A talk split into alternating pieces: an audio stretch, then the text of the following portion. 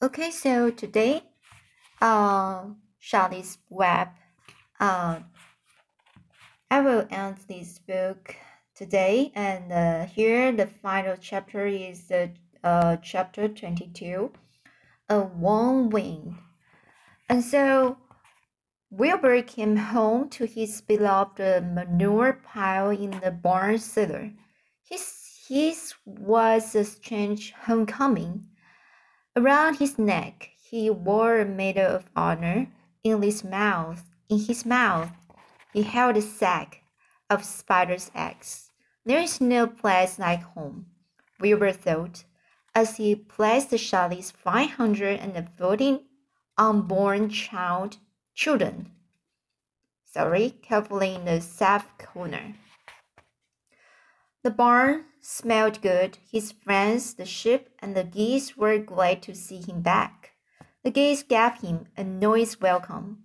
Congr- con- congr- congratulations, they cried. Nice work. Mr. Zuckerman took the medal from Wilbur's neck and hung it on a nail over the pigpen, where visitors could examine it. Wilbur himself could look at it whenever he wanted to. In the days that followed, he was very happy. He grew to a great size. He no longer worried about being killed, for he knew that Mr. Zuckerman would keep him as long as he lived. Wilbur often thought of Charlotte, a few strands of her old webs, web still hung in the doorway. Every day Wilbur would stand and look at the torn, empty web, and the lump would come to his throat. No one had ever had such a friend, so affectionate, so loyal, and so skillful. Autumn days grew shorter. Lurvy brought the squashes, squashes and the pumpkins in from the garden and the piled them on the barn floor where they wouldn't get nipped on frosty nights. The maples and the birches turned bright colors, and the wind shook them, and they dropped their leaves one by one to the ground. Under the wild apple trees in the pasture, the red little apples lay thick on the ground, and the sheep gnawed, gnawed them, and the geese gnawed them, and the foxes came in the night and sniffed them. One evening, just before Christmas, snow began falling. It covered house and the barn, the fields, and the woods. Wilbur had never seen snow before. When morning came, he went out and plowed the drifts in his yard. For the fun of it, Fern and Avery arrived dragging a sled. They coasted down the lane and out onto the frozen pond in the pasture. Coasting is the most fun there is, said Avery. The most fun there is, retorted Fern, is when the Ferris wheel stops and Henry and I are in the top car and Henry makes the car swing and we can see everything for miles and miles and miles. Goodness, are you still thinking about that or Ferris wheel? said Avery in disgust. The fear was weeks and weeks ago. I think about it all the time, said Fern, picking snow from her ear. After Christmas, the thermometer dropped to 10 below zero. Cold settled on the world. The pasture was bleak and frozen. The cows stayed in the barn all the time now, except on Sunday mornings when they went out and stood in the barnyard in the lee of, in the lee of the straw pile. The sheep stayed near the barn too for protection. When they were thirsty, they ate snow. Sorry. The geese hung around the barnyard the way boys hang around the drugstore, and Mr. Zuckerman fed them corn and the turnips to keep them cheerful. Many, many, many thanks, they always said when they saw food coming. Templeton moved indoors when winter came. His ready home under the peat trough was too chilly, so he fixed himself a cozy nest in the barn behind the grain bins. He nighted with bits of dirty newspapers and rags, and whenever he found a, a trinket or a keepsake, he carried it home and stored it there. He continued to visit Wilbur three times a day, exactly at mealtime, and Wilbur kept the promise he had made. Wilbur let the rats eat first, then when Templeton couldn't hold another mouthful, Wilbur would eat. As a result of overeating, Templeton grew bigger and fatter than any rats you ever saw. He was gigantic he was as big as a young woodchuck. The old ship spoke to him about his size one day. You will live longer, said the old ship, if you are less. Who wants to live forever? sneered the rat. I'm naturally a happy eater, and I get untold satisfaction from the pleasures of the feast. He patted his stomach, grinned at the ship, and crept on upstairs to lie down. All winter, Wilbur watched over Charlie's egg sack, as though he were guarding, guide, guarding his own children. He had scooped out a special place in the manure-full sack next to the board fence. On every on, on very cold nights, he lay so that he breath, his breath was, would warm them warn it. For Wilbur nothing in life was so important as this small round object. Nothing else mattered. Patiently he awaited the end of winter and the coming of the little spiders. Life is always a rich and a steady time when you are waiting for something to happen or to hatch. The winter added at last. I heard the frogs today, said the old ship one evening. Listen, you can hear them now. Wilbur stood still and cocked his ears. From the pond, in shrill chorus, shrill chorus, came the voices of hundreds of little frogs. Springtime, said the old ship, thoughtfully.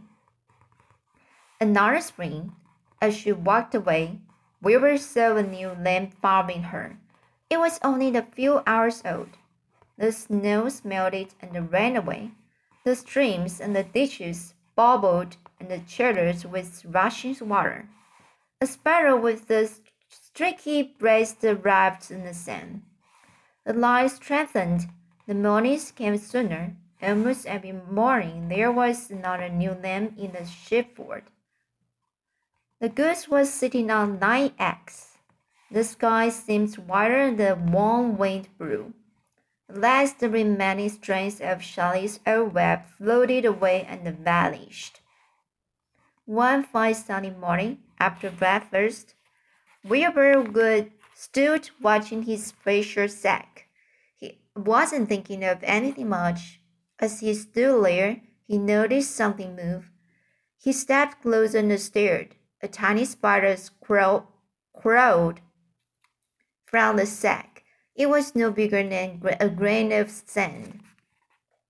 A grain of sand, no bigger than the head of a pin. Its body was gray with a black stripe underneath. Its legs were gray and tan. It looked just like Charlotte. Wilbur trembled all over when he saw it. A little spider webbed at him. Then Wilbur looked more closely. Two more little spiders crawled out and webbed. They climbed round and round on the sack, exploring their new world. Then three more little spiders, then eight, then ten. Charlie's children were here at last. Wilbur's heart pounded. He began to squeal. Then he raced in circles, kicking manure into the air. Then he turned back flip. Then he planted his front feet and came to a stop in front of Charlie's children. Hello there, he said. The first spider said hello, just its voice was so small Wilbur couldn't hear it. I'm an old friend of your mother's, said Wilbur. I'm glad to see you. Are you all right? Is everything all right? The little spiders swept their four legs at him. Wilbur could see by the way they acted that they were glad to see him. Is there anything I can get you? Is there anything you need? The young spiders just wept. For several days and several nights they crawled here and there, up and down, around and about, women at Wilbur, trailing tiny drag lines behind them and exploring their home. There were dozens and dozens of them. Wilbur couldn't count them, but he knew that he had a great many new friends. They grew quite rapidly, so he, each one was big as a baby shot. They made tiny webs near, near the sack. Then came a quiet morning when Mr. Duckman opened the door on the north side. A warm draught of rising air blew softly through the barn cellar. The air smelled of the damp earth, of the sp spruce woods, of the sweet springtime. The baby spiders felt the warm updraft. One spider climbed to the top of the fence. Then it did something that came as a great surprise to Wilbur. The spider stood on its head, pointed its spinnerets in the air, and let loose a cloud of fine silk. The silk formed a balloon. As Wilbur watched, the spider let go of the fence and rose into the air. Goodbye, it said, as it sailed through the doorway. Wait a minute, screamed Wilbur. Where do you think you are going? But the spider was already out of sight. Then another baby spider crawled to the top of the fence, stood, stood on its head, made a balloon, and sailed away. Then another spider, then another. The air was soon filled with tiny balloons, each balloon carrying a spider. Wilbur was frantic. Charlie's babies were disappearing at a great rate. Come back, children, he cried. Goodbye, they called. Goodbye, goodbye. At last, one little spider took time enough to stop and talk to Wilbur before making his balloon. We are living here on a warm updraft. This is our moment for setting forth. We are aeronauts, and uh, we are going out into the into the world to make webs for ourselves. But where? asked the weaver. When it, wherever wherever the wind takes us, high, low, near, far, east, west, north, south, we take to the breeze. We go as we please. Are all of you going? asked the weaver. We can't all go. I would be left alone with no friends. Your mother wouldn't want that to happen, I'm sure. The air was now so full of balloonists that the barn looked almost as though a mist had gathered. Balloons by the dozen were rising, circling, and drifting away through the door, setting off on a gentle wind. Cries of goodbye, goodbye, goodbye came weakly to Wilbur's ears. He couldn't bear to watch any more. In sorrow, he sank to the ground and closed his eyes. This seems like the end of the world, to be deserted by Charlie's children. Wilbur cried himself to sleep. When he woke it was that afternoon, he looked at the egg sack. It was empty. He looked into the air. The balloonists were gone. Then he walked to drill, drearily to the doorway where Charlie's web used to be. He was standing there, thinking of her, when he heard a small voice. Salutations, he said. Am I here? So am I, said another tiny voice. So am I, said a third voice. Three of us are staying. We like this place, and we like you. Wilbur looked up. At the top of the doorway, the three small webs were being constructed. One each web, working busily, was one of Charlie's daughters. Can I take this to me? Can I tell this to me? asked the weaver. That you have definitely decided to live here in the barn cellar, and that I'm going to have three friends? You can indeed, said Spiders. What are your, your names, please? Said Weaver, trembling with joy. I will tell you in my name, replied the first little spider, if you will tell me why you are trembling. I, I am trembling with joy, said Wilbur. Then my name is Joy, said the first spider. What was my mother's middle initial? asked the second spider. A, A, A, A, said Weaver. Then my name is Aranea, said the spider. How about me? asked the third spider. Would you just pick out a nice, sensible name for me? Something not too long, not too fancy, and not too dumb. Weaver thought hard. Nanny, he suggested. Fine. I, I like that very much, said the third spider. You may call me Nanny. She, she daintily fastened her orb line to the next spoke of the web. Weaver's heart brimmed with happiness. He felt that he should make short speech on this very important occasion. Joy, Aranea, Nanny, he began. Welcome to the barn cellar. You have chosen a hollowed doorway from which to string your webs. I think it is only fair to tell you that I was devoted to your mother. I owe my very life to her. She was brilliant, beautiful, and loyal to the end.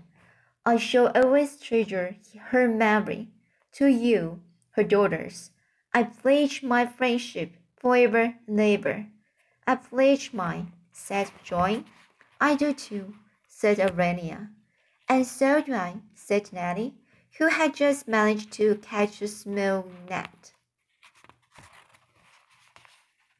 It was a happy day for Wilbur, and then many more happy, tranquil days followed. As time went on, and the months and the years came and went, he was never without friends.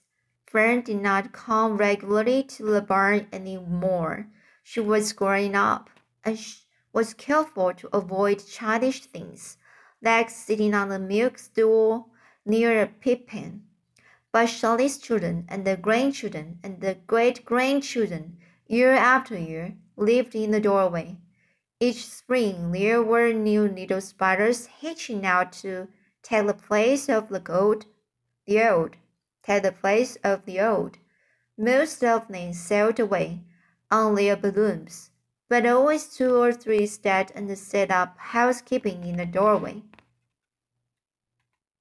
Mr. Duckman took fine care of Wilbur on the rest of his days, and the pig was often visited, vis, um, was often visited by friends and admirers for nobody ever forgot the year of his tri triumph and the miracle of the web. Life in the barn was very good, night and day, winter and summer, spring and fall, dull days by and bright days. It was the best place to be, thought Wilbur, this warm, delicious cellar, with the gatherers geese, the changing seasons, the heat of the sun, the passage of swallows, the near list of rats, the sameness of sheep, the love of spiders, the smell of manure, and the glory of everything. Wilbur never forgot Charlotte, although he loved her children and the grandchildren dearly.